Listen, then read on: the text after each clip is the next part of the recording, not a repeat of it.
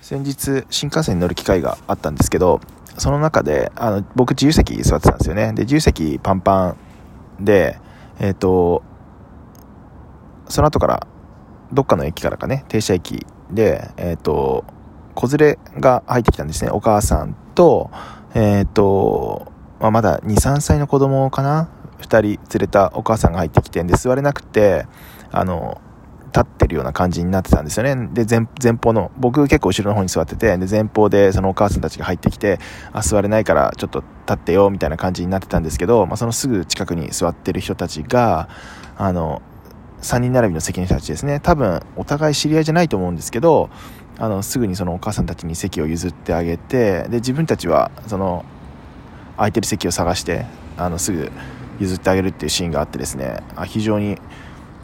美しい世界だなぁなんて思って見てました。僕もそういう人になりたいなぁなんて思いましたね。